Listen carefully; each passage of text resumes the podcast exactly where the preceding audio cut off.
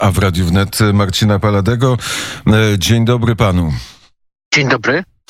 E, chciałem powiedzieć wiedzący z Warszawy, bo e, był pan chyba pierwszą osobą, która publicznie poinformowała twitterowców o tym porozumieniu, które wczoraj, które wczoraj zawarli Jarosław Kaczyński i Jarosław Gowin w godzinach popołudniowych, y, późno popołudniowych mówiło się y, o tym w tak zwanej Warszawce, że coraz jednak bliżej jest do porozumienia, że y, ta katastroficzna wizja dziejów przedstawiana przez obie strony barykady, te najbardziej radykalne, mówiące o tym, że teraz jest, przychodzi okres zupełnej destabilizacji politycznej, że czekają nas nie tylko wybory prezydenckie w nieokreślonym terminie, ale także być może przyspieszone parlamentarne. Te kalkulacje, te zapowiedzi y, z, mm, przy jednym tylko oświadczeniu dwóch liderów partii współtworzących Zjednoczoną Prawicę, czyli Jarosława Kaczyńskiego, Jarosława Gowina, tę perspektywę oddaliły. To powiedzmy, o której godzinie doszło do e, tego porozumienia? W godzinach wieczornych wypracowano, z tego co mi wiadomo, kompromis polegający na e, wspólnym oświadczeniu. Była tylko, była tylko kwestią czasu, żeby e, to przedostało się do opinii publicznej. Wiedzieliśmy o tym, że wczoraj najważniejszym punktem, tym co mogło przyciągać uwagę milionów, przyciągnęło, była debata prezydencka e, w telewizji, w telewizji polskiej i, i ten moment na upublicznienie tej informacji, czyli tuż po debacie, okazał się trafny.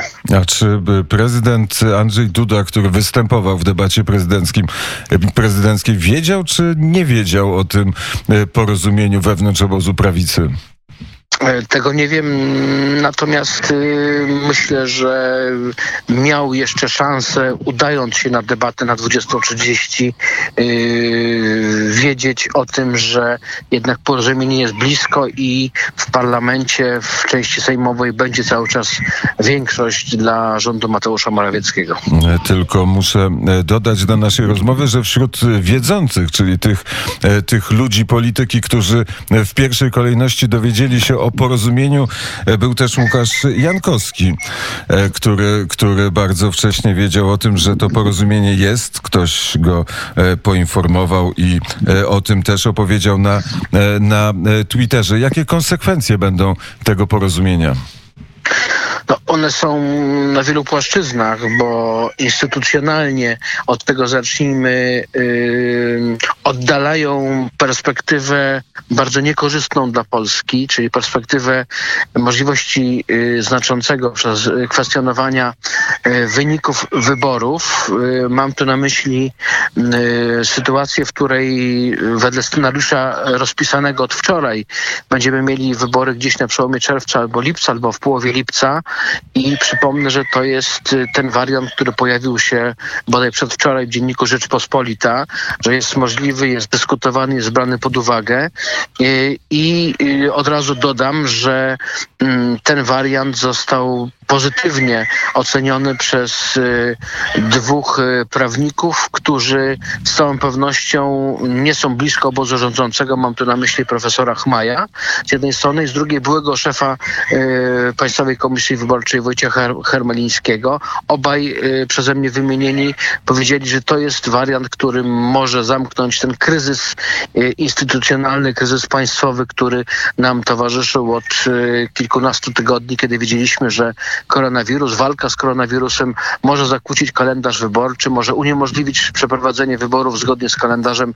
10 maja. No i pozostawała kwestia legalności tego głosowania, środków podjętych do tego, żeby wybory przeprowadzić. Wydaje się, że ten wariant wyborów e, lipcowych mm, ten problem e, niejako znosi. No i druga, druga płaszczyzna to jest płaszczyzna polityczna, no bo jeśli faktycznie e, jest tak, że 10 mm, maja, tuż po 10 maja Sąd Najwyższy rozstrzygnie i będzie miał ku temu powody, że żeby wybory unieważnić, przez to, że te wybory się nie odbyły, no to otwiera się perspektywa wyborów na nowo. Jeśli tak, to będzie na nowo kalendarz to będzie rejestracja y, kandydatów, zbieranie podpisów.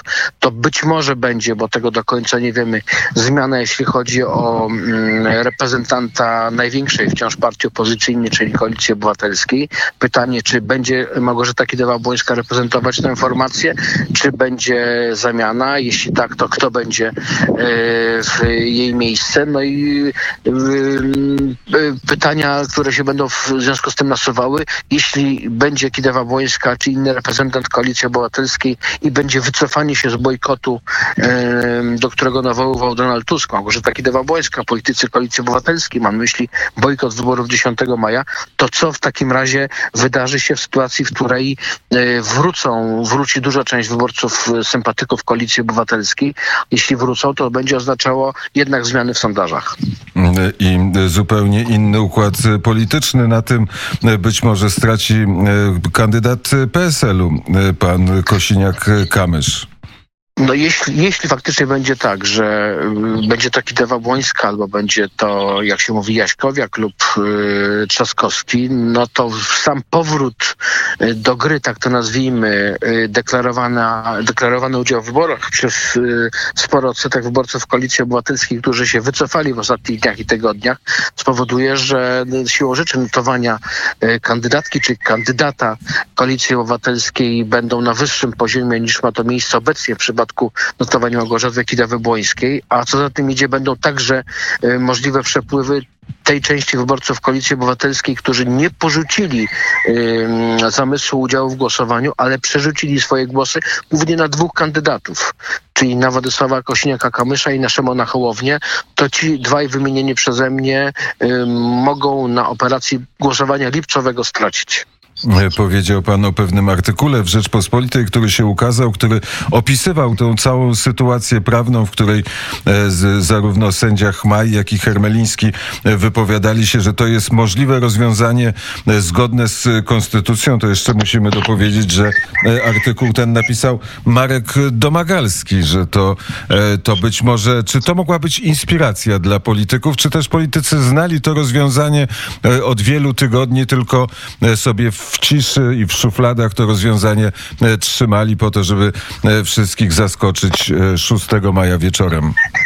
Z moich rozmów, które przeprowadzałem w ostatnich dniach, kilku, kilkunastu dniach, wnioskuję, że gdzieś i to zarówno po stronie obozu rządowego, jak i części opozycji tlił się ten pomysł y, właśnie z tym wariantem lipcowym.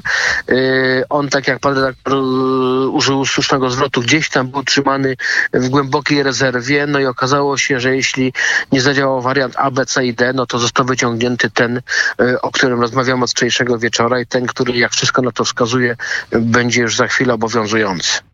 Bardzo serdecznie panu dziękuję za rozmowę, ale w tle e, towarzyszył nam e, kogut, e, jak ma na imię? Kogutów jest tu kilka po sąsiedzku, są kury. Yy to znaczy tak, koguty jeszcze y, z tego co mi wiadomo w rozmowach z sąsiadami nie zostały y, odpowiednio mm, nazwane. No jest też ta różnica, że w przeciwieństwie do krów, jak Państwo wiecie, bo w Unii Europejskiej trzeba krowy kolczykować, a kur i kogutów jeszcze nie trzeba. Nie ma takiego obowiązku, wobec tego zaszeregowanie i ścisłe przypisanie y, imienia na tym etapie jeszcze nie obowiązuje. A czy odczuwasz jakąś radość albo zwiększoną aktywność w kurniku sąsiadów po tej politycznej decyzji? Jakąś radość, jakieś specjalne, e, specjalne pianie kogucie? Yy, widzę krzątających się sąsiadów na lewo i prawo yy, z rana, ale to normalne na, yy, w obszarze tak zwanej Polski, na obszarach tak zwanej Polski ruralnej, na wsi. Natomiast widzę także tutaj aktywność większą niż wczoraj czy wczoraj kur i kogutów. To być może jest także, także dowód na to, że świat zwierzęcy także z pewną ulgą przyjął fakt, że jest kompromis i będziemy mogli niebawem wybrać prezydenta Rzeczpospolitej. Bardzo serdecznie dziękuję za rozmowę. Marcin Palady był gościem poranka wnet. Na zegarze godzina 7.59 przenosimy się do budynku Pasty.